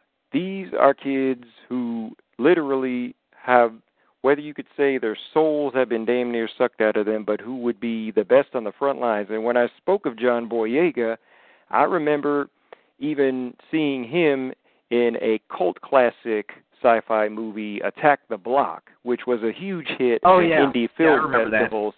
And see, I mean, even though you could say, well, that's from a perspective of a white British comedian, but hey, a white British comedian who grew up around people of color in in inner city London with respect enough of these black gangsters to know, well, hey, they're more equipped to fight an invading army of aliens than any of your spoiled suburban kids. I'd have to agree. And John Boyega wasn't the only black man up for that role. I mean, there was Ray Fisher who now got the role of Cyborg. But see, even the smart that's why I say the smartest amongst your um predominantly white um media scientific consortium elite, George Lucas, Spielberg or whoever, they know the importance of uh not only black um whether you could say urban envi- environmental attitudes as far as in you could say being fighters, but in creativity as well too, and even where it could lead to a potent force like a Tuskegee Airman, which who may still exist in some force today. Because even a friend of mine at work said, and I don't. I can't confirm this because I was never in the military. That there's even still a secret elite fighting black pilot unit that's sent into outer space even today. Because well, I don't know about that, but the Tuskegee well, yeah, I don't know about that either, but that wouldn't surprise me because because again, if if alien invasion threats are real, because I mean that's where again where a cat like Bobby Hemmitt helped to open my eyes in the energy dealing with the Sirius star system. Now, a lot of black intellectuals like to say, "Oh, well, those beings are on our side." Well, without getting deep into how far black people are in as far as in dealing with on the front lines of aliens, I I would still say no matter how broad based true it is or even if it's just science fiction, the creative mindset and the black fighting spirit needs to be on the front lines and the white corporate elite know this as well too. Yeah, but you know, when they control the money, it's a lot harder. I I want to roll back to something that we were talking about earlier about kids. Um, I I have found that as black creatives, um, we have to we have to create our customers. And one of the best ways for creating our customers is getting our kids involved in whatever creative endeavor we have. Um, and, and and to quick run back up to you know the whole zombie apocalypse or aliens or whatever, they're not coming to the south side of Chicago because somebody's going to whoop their ass. But um, in in terms of in terms of black creativity and getting it out there and getting it out there in a significant way, that's a tough road to hoe, especially when you do not control all of the money. Um, yeah. One of the things that I found, you know, for kids, especially for for our kids, um, black comics are very accessible for them in in terms of exciting their mind and and presenting a reality within the comic book that they would never see anyplace else. Mm-hmm. Um, see, that's the thing. So uh, when when you talk about trying to disseminate creative culture to our our community, there there are certain lanes that are always open that seem to work very well. And and you know, comics are obviously creative. Excuse me. Music is very creative, but then you you run into the gatekeeper thing with music because uh, you know in order to hear it, people hear it on the radio, and in order to get on the radio, you have to get past you know the clear channel gatekeepers. Um, I, yeah. I wish I remembered the other company.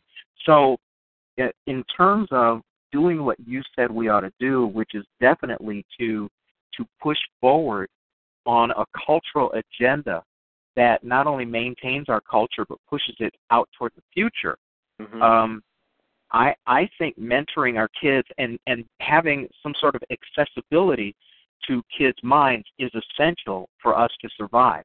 You know, I'm probably not going to get rich off of white folks reading my books because my books talk about black folks who got to the moon before Neil Armstrong. Yeah. Well, you know, with white exceptionalism out there, you know, they're they're clinging to to white exceptionalism with their their bare fingernails that's probably not going to be a very popular story, you know, for mainstream media. Uh, well, but it, main, mainstream entertainment. Yeah, but it can be a popular story, but it's a matter again of not focusing on well the white gatekeeper gatekeepers holding us back.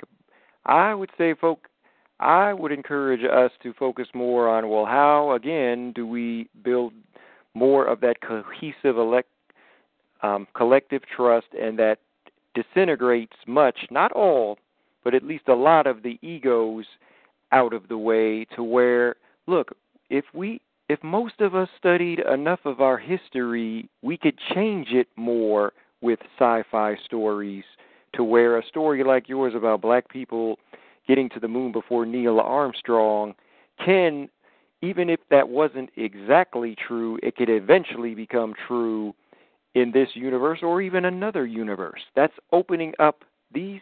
That's what's great about um, these sci-fi universes or what they call alternate universes is they do reflect then eventually become true in the universes we live in in these dimensions that will change not only the betterment of our future but even changes history because see the dangerous part even a former friend of mine even though we're not on we parted separate ways, but still he had a good point to say, even after looking at a movie like Django Unchained, is that, well, it was based on a true story, even though the character wasn't true, because it was based you could say on a guy, a black bounty hunter named Bass Reeves, who some say was the origins of the Lone Ranger.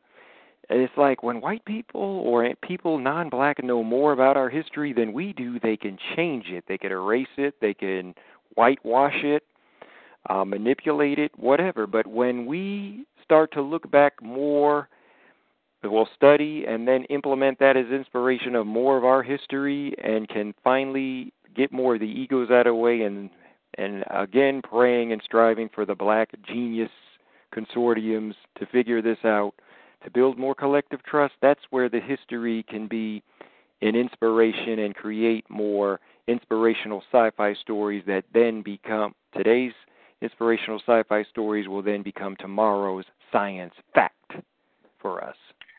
That's probably true. And and and and there are I mean, when you have an entire culture um, who who has been conditioned to do twice the work to get half the credit, you're going to find some outliers out there who do very very well, who do better than most, who and and who will be the shakers and movers culturally into the future. What we just have to do is we have to make sure that they have the resources in order to pull it off um, and and that's another uh, that's another that's probably another two hour discussion. Um, yeah. anyway, anyway, but when you when you look at where you're going to go in the future and and how you're going to express your creativity in the future, um, do you see? Let me ask you this: Do you feel positive about the path you're going to take and the light, likely outcome that's one part. Do you see challenges that that are above and beyond what should normally be present? And do you measure your success? How do you measure your success for the future? Ooh, very deep question, but good, relevant question. The way I will answer that in the best presentation, and while my mind still has a good amount of energy before I were to get something to drink. But hey, again, thanks for having me on here for an important mm-hmm. discussion. Again, for black science fiction to help make it black science progressive fact is where at least starting as one example with building col- collaborative trust, even if it takes me the rest of my life, not knowing whether the rest of my life is only for a few more days or even for another near century. I would like mm-hmm. it to be a good, near, prosperous century. Again, there there are an abundance of scientific and medical advancements available to everybody now. But even as you said, the challenges come in is again getting not only the financial, physical resources that will make these productions happen, but even the simple thing, before I were to do something more creative, again, whether speaking with Jarvis or a couple of other illustrators I know, and then forming just one cohesive deal to turn, which I'd like to do writing wise, which is to make my long 422 page autobiography into a shorter, condensed graphic novel. That's mm-hmm. what I'd like to do personally. But if I'm going to get that done, no matter what illustrator I collaborate with, which hopefully will be a talented uh, black illustrator. Because again, my even though my book can be, I mean, I'll I'll just say that not to say disregard any illustrator, talented illustrator from any other culture, but again, because this because my story is so resonant and important to the progression of black culture, it would be nice if I can collaborate with a talented black illustrator. But if I'm going to do that, then that's got there's got to be collaborative trust not only built from just doing conventional as you said american economic business but even mm-hmm. just basic manners in personal trust because amazingly in my failures in relationships and bonds with friends who used to be like brothers from another mother from me and now they're strangers or enemies. And these were brothers who had smarts, whether PhD smarts or even street smarts or a combination of both, but yet we failed. I mean, I say we, me, and those former friends of mine, we failed with each other because when the stakes got higher on collaborative projects, we didn't know how to have basic manners with each other to where strong intellectual brothers then part ways as just spoiled brat street punks. And that was sad. And that and getting past that, and now it's tough for me because again, being a guy in my mid four getting close to my mid 40s now, it's tough to build any uh relationship bond. But again, at this point in my life, it's got to be no matter what collaboration I do with somebody, it's got to have sound business long term if there's going to be uh, true friendship. So the challenges, yeah, there's mo- there's always going to be money challenges, especially from a culture that's still collectively struggling to get away from the bottom of the human food chain. But also, but the biggest challenge again is just going to be how can our next good business arrangement, especially with somebody from the same culture within African American business culture, progress that's going to have long term strategy. Again, I say we need to go about stuff more scientifically than religiously. And that doesn't mean stop your religious inspiration, whether anybody listening is Christian, Muslim, Jew, Buddhist, Hindu, atheist, paganist, whatever your religious beliefs are, it's a matter of how do we go about stuff more scientifically that will still have a good long term collaboration that's going to build us for the better instead of draining us. That doesn't mean we're going to be hunky dory uh, Disneyland theme park. We all get along. within the next day or so. I'm not saying we're going to be at that utopia. Nothing is impossible, but just remember everything scientifically is possible but takes work to progress, whether it takes one second or one millennia. Well, let's circle back to Atlanta. You you know you live on the outskirts of Atlanta. You've been embedded in you know Atlanta's culture for for quite some time now when when you look at what you see in terms of black culture in what is supposed to be, you know, the the, the crown jewel uh, city for African Americans in the country, when you look down the road, you know, let's talk ten years down the road, what where do you think? I mean, do you see things improving? Do you see things? Do you see a a better more trust, more communication, probably a, a better circumstance for amassing, mm. you know, greater and greater power, and even, you know, banking, money, investments. You know, do you, mm. you know, how how do you see that living right where you are? Because this is this is kind of important. Um, yes, let me that, let me make let me make one example. Okay, let me give you I'll one listen. example. You got you got Ferguson, Missouri. Okay. You got a a majority black populace. Uh-huh. And up until very recently, almost every cop in that town was white. The city council was white. The mayor was white. Things have changed since the shooting, but but obviously in a majority black town, you had all whites in the positions of power. Okay, that is not necessarily so in Atlanta. Atlanta has has managed to kind of break that mold. And so when you look at Atlanta as an example of where we are today, how do you see, you know, where do you think Atlanta is going to be 10 years down the road Well, in terms of a mecca for African American creativity Well- and financial power? I will answer that. I'll say in as broad based as honestly as I can, but not trying to get too negative in that question. But again, still being forthright, honest, so I don't sound like I'm sugarcoating questions. Because again, I experienced the highs and the lows, the joys and the disappointments of the hype of Atlanta of being a black mecca.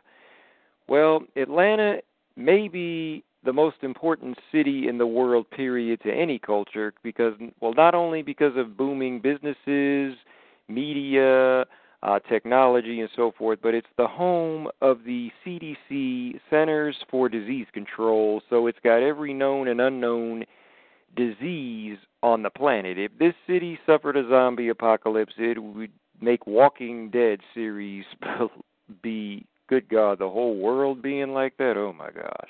But anyways, getting beyond that zombie apocalypse fear, why state mentioned that little tidbit of information related to black folks moving forward, let's say within the next 10 years. I'm not certain Atlanta will even be regarded as the black mecca anymore. It might be another city, I'm not sure which it is because even though as you mentioned Atlanta may be far ahead of Ferguson, Atlanta can become like Ferguson any day because the urban landscape has changed not only in Atlanta but every major metropolitan area I could speak for in the United States to where more black folks, people of color live in the suburbs and white people have now started to migrate more back into the cities.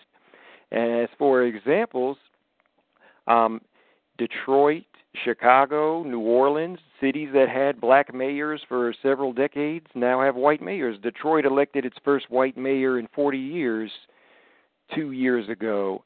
And even in Atlanta, um, Auburn Avenue, historically black Auburn Avenue, you find a lot of yuppie white folks um, moving down to that area, back into the city, forming startup businesses. They have, and they mention respect for the black business owners who thrived in that area, but they're moving back into the cities because it's like, hey, the traffic jams, Atlanta being perhaps having the worst traffic of any metro area in the country. And yeah people especially white folks are tired of it. So the way to get past the traffic mess especially younger white folks is to move back into the cities where these big corporations are based and to where hey black folks who are tired of the hustle and bustle of the city will move more out to the suburbs even even one example of where the danger of where a black suburb can become in it, even in Georgia, like a Ferguson, because it was amazing how Cobb County, which was mostly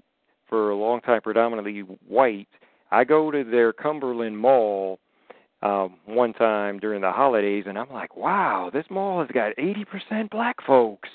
Now, see, that's the danger of a Ferguson because, hey, most of the businesses are still white owned because see that's again which goes back to us where we got to establish more collective trust amongst each other. Stop waiting for the next obama or jay-z rock star political star black billionaire black wall street star to come along and just say look you could be a success you could be a success even if you worked your whole life at, at mcdonald's if as long as you just save your money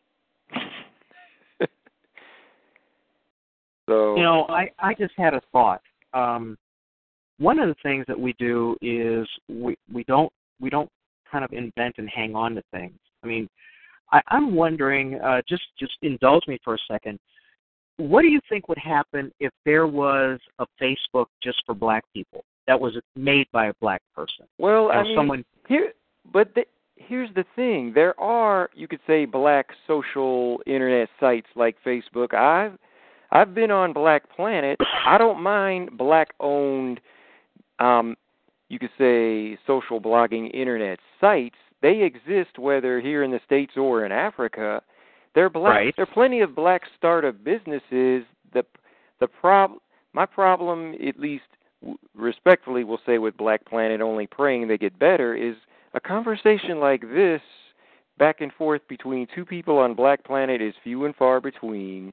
Because even though Black Planet will try to recruit me to get, well, to send me emails to say, oh, here's what people have been tweeting or texting, most of the conversations are just about um, their relationships or what job they got today. Now, not to say that stuff is not important. The only time I had gone deeper the last time I was on Black Planet was when a black doctor was presenting some advice and he called himself the Black Doctor on Black Planet. So Mhm. that's where again um I would prefer more not to say we don't have enough black sites, but it's what they're talking about. If let's say Black Planet can do more stuff like LinkedIn, or if we had more black sites like a LinkedIn that are going to move us forward, or even if, let's say, you had black social media sites, again, like this one, that are going to talk about more than just what your relationship you're in and what gossip went on, or the latest party with the Empire, that successful TV show. Oh, there's a Or- party uh, for the season finale for the season finale of Empire. or or or the myriad lies you want to tell about yourself that have nothing to do with who you are really. Oh, did Yeah. I say that out loud? I am so sorry. I had I No know the idea Hey, brother, I know Yeah. the frustra- I know the frustrations that come again, It- it's not that we don't talk about this stuff. It's a matter of how, af when whether we relate this stuff through frustrations or even talk about the good things that have gone on. At least, well, I went to church and God forgave me for all that. Well, how do we then implement it? Take responsibility, your God-given responsibility, and implement that first into a strategy and then into, as you say, a sound business plan, especially here in America, and make that yeah, happen. I would I would like to find a network where I mean we have we have one creative network here in Chicago where we have uh, a lot of black creatives. excuse me. Um, it's called the Chicago Independent Artists Network, and people actually seek other people out for work. You know, like when I when I uh, am getting the crew for a movie and maybe even casting, um, that's that's the organization I go through. But there are not that many organizations nationwide where where we can work effectively with with our own talent. And it's it seems a shame to me. And and i i take that back. I take that back. There could be. I don't know about them. Okay? I don't know everything. I certainly don't know everything. If i knew everything we never would have met. But here's the thing. Well no i'd be in an island someplace with a whole bunch of well, to know and- everything is to know nothing. yeah. It's okay, bro. yeah, exactly. So so you know, I I would love to see more cooperation between, you know, black creatives and also I I really think that it's essential for us to mentor our young because not only are we creating our own, you know, our own customers for whatever creative arts we do, but but hopefully it's passing on the same kind of creative attitude to to a new generation. Well, Um, he- yeah, and here's I'll say at least one hope that was partly mainstream, as you spoke about collective film and black people at least working together. I'll Uh-huh. say as an example in why I would vote for this filmmaker as president, even though I don't agree with most of his actions, at least he makes full throttled effort. I give props to Spike Lee for most of the film project he's done. And Chi-Raq not only was one of the funniest films I ever saw, but it presented at least a great attempt to put out there to black folks about how you could collectively move forward, stop the violence, even though the message, no peace, no pussy, seems even still laughable today, but he based that, as he showed in the film, off what a Liberian woman pulled off during their efforts of civil war. It's like, at least start with something. Now, sh- that may not work all the time or for a couple of years, but it, that's at least starting something of a good collective effort to stop our people from killing each other more so than lifting each other up. I give No praise kidding. to that film and he and how he got black famous black actors from diverse backgrounds, a couple who couldn't even stand each other. Hell, even Spike Lee and Samuel Jackson at one point got into a big argument, couldn't stand each other, but amazingly hooked up for that film in a collective effort to move us forward. It didn't get much distribution, but not that. And even sadly enough, a wide degree of black folks were going to go to the theater to see the movie anyways because it's like, Mhm. oh, it's too political, it's too controversial, too realistic, too relevant. And again, it's where if we could look at that to say, well, at least that's a good start somewhere, no matter how much you like or dislike or disagree with Spike Lee, at least give him credit for starting somewhere. Now, as well, you and talk he's about, also producing. He's also producing. He he's producing output. You know what I mean? He's he's making movies, and Yeah. and you can't you you can't discount that. You cannot minimize that at all. You know. I'm sorry. Go ahead. oh yeah, no, you made your point because hey, I I could say only enough praise about the movie. Now the challenge is with a movie like that that sh- that simulates how we could come up with in each metropolitan area peace accords. How do we put that into play on the regular to where um, to where black on black homicide will stop being the leading cause of death amongst black males? Well, that. I know that's a tough issue that I know. Well, yeah, but could- that's also- could that's still also take years or even deceptive. decades to solve. But at least, like I said, with the praise I've said for that movie, is Spike Lee started somewhere.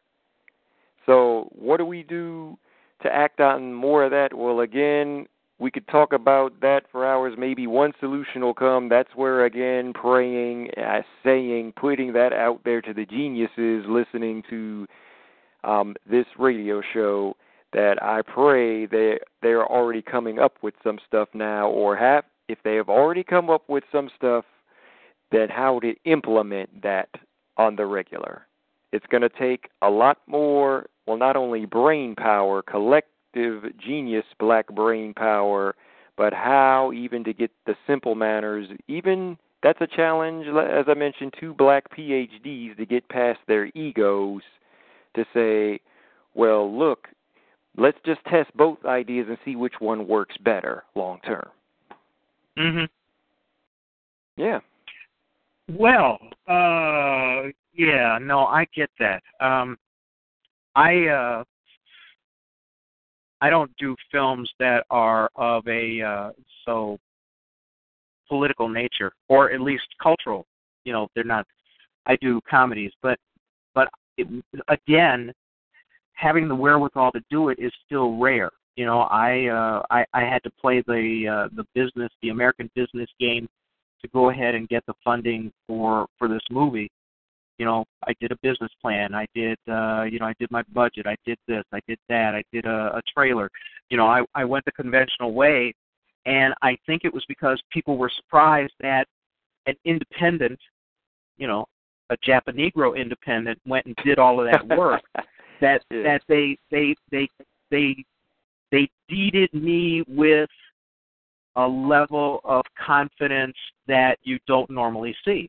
I mean, not very many people for their first uh, for their first feature are going to get a, a budget of several million and then get that money. You know, um, you, you, it's funny you, you hear about Spike talking about his first movie where he was doing guerrilla um, filming. You know, he would he would run out, they'd run out in the Yeah, streets, they'd he said, he was and then they, yeah. Kickstarter before Kickstarter. Yeah, said on that one exactly. show.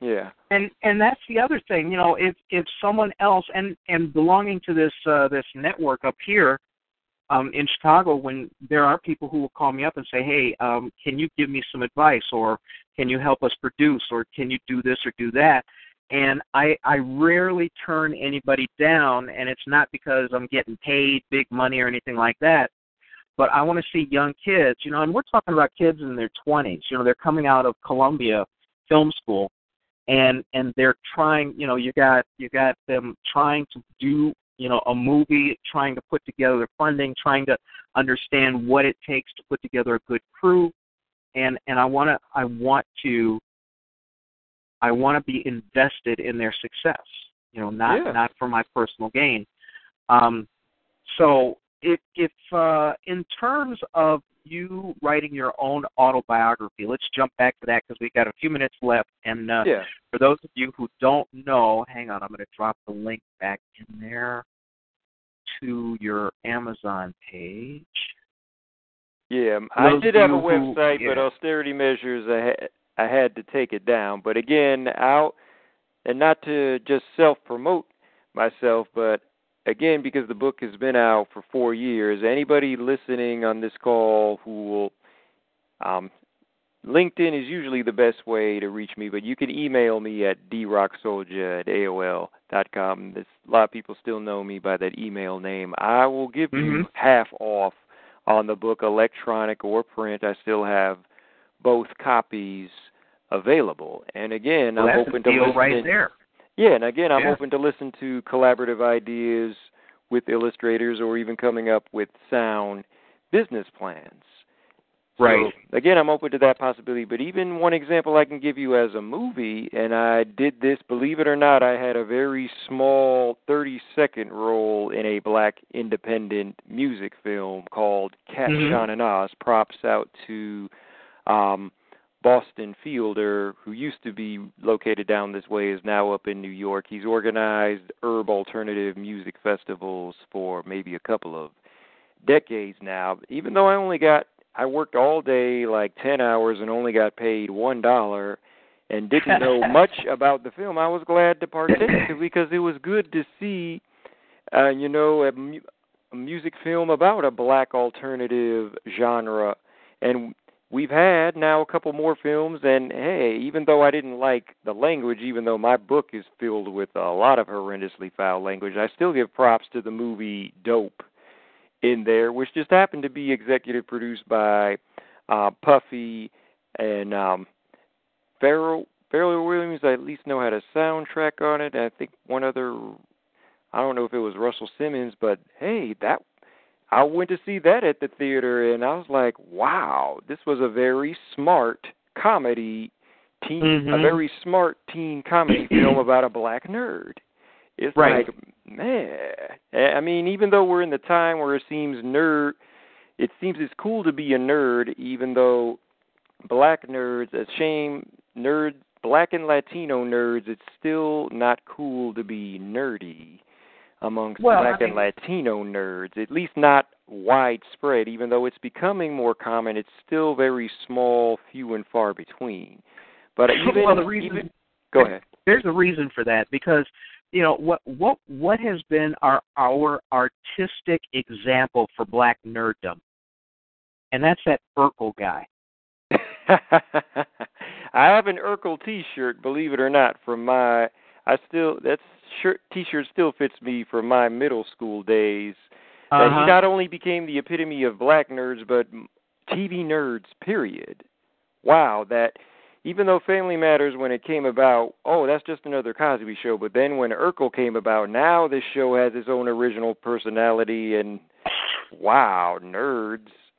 That that was a big simulation inspiration, you could say right there. Um, But Urkel's black Urkel type personalities have been around forever. It's just a matter again how will cohesively let's say more realistic black Urkels like Lonnie Johnson who does own a million dollar innovative company who's put who you know the inventor of the super soakers led space missions Sure. to Jupiter and who is the inventor of a lithium battery again how will Lonnie Johnson work with more cohesive uh, black genius scientists that will put forth more solutions for us long term to where um, again the cohesive trust comes into play to where our culture is more on the upswing.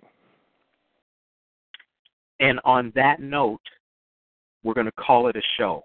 Did it seem Yes. like two hours? Um, yeah, it kind of felt like an hour at first, but wow, that first hour went by amazingly fast because I think we had a good, productive conversation. I thank you and Jarvis Sheffield for having me on here and considering that even though, again, I'm more of an historical, factual journalist than a sci fi novelist, that we did, that you considered uh, my experience relevant enough to serve as an inspiration, which I hope I have to everybody listening. Thank you, everybody listening, for your patience and for your empathy on that. And again, pray that I have helped, at least to an inkling, inspire more long term solutions for black culture, especially those at the forefront in science. Okay. Um, but but seriously though, you know, art is art, and whether it's writing an autobiography, um, you know, it doesn't necessarily have to follow the same kind of tropes. But I want to thank you for being here. it, it was highly entertaining, um, and and I'm I'm sure people probably got more than a nugget excuse me, of of something to think about, you know, once the show is over. Um, thanks for being here. I enjoyed it thoroughly. Uh, keep us posted on yeah, any pleasure. Yeah. And uh, on that note, I'm going to ask Jarvis to step in and uh, close out the show. All right, and uh, yeah, I'll just say quickly to Jarvis. I don't know if he's how much of the book he's read, but hey, um, I look forward to the overall review once you have read that book, and no matter how positive or negative the review is, may the review help move our people forward.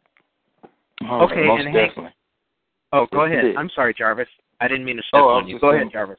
Oh, I was just saying, most definitely. Um, I want to thank everybody for participating in the show tonight, and um, it's been really lively in the chat rooms. We have some new people that haven't been involved in the show that were active and asking questions and giving feedback on what was said tonight.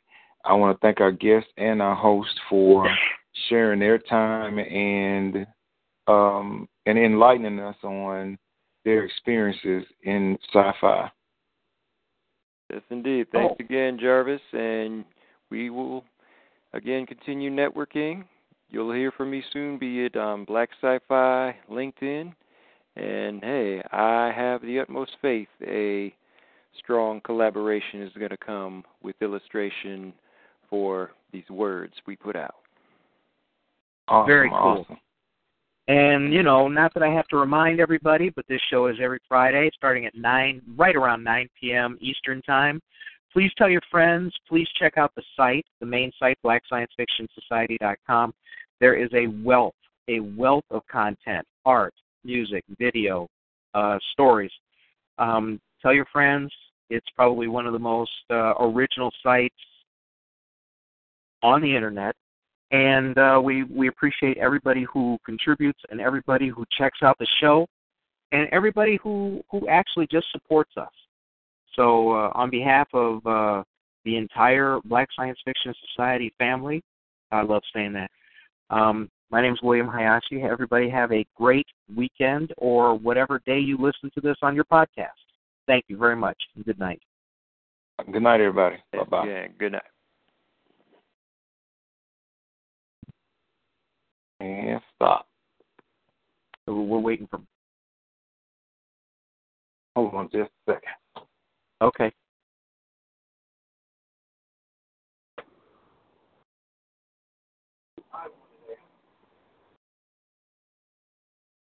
It is Ryan here, and I have a question for you. What do you do when you win? Like, are you a fist pumper? A woohooer, a hand clapper, a high fiver. I kind of like the high five, but if you want to hone in on those winning moves, check out Chumba Casino. At ChumbaCasino.com, choose from hundreds of social casino style games for your chance to redeem serious cash prizes. There are new game releases weekly, plus free daily bonuses. So don't wait. Start having the most fun ever at ChumbaCasino.com. No purchase necessary. Group. Void were prohibited by law. See terms and conditions. 18 plus.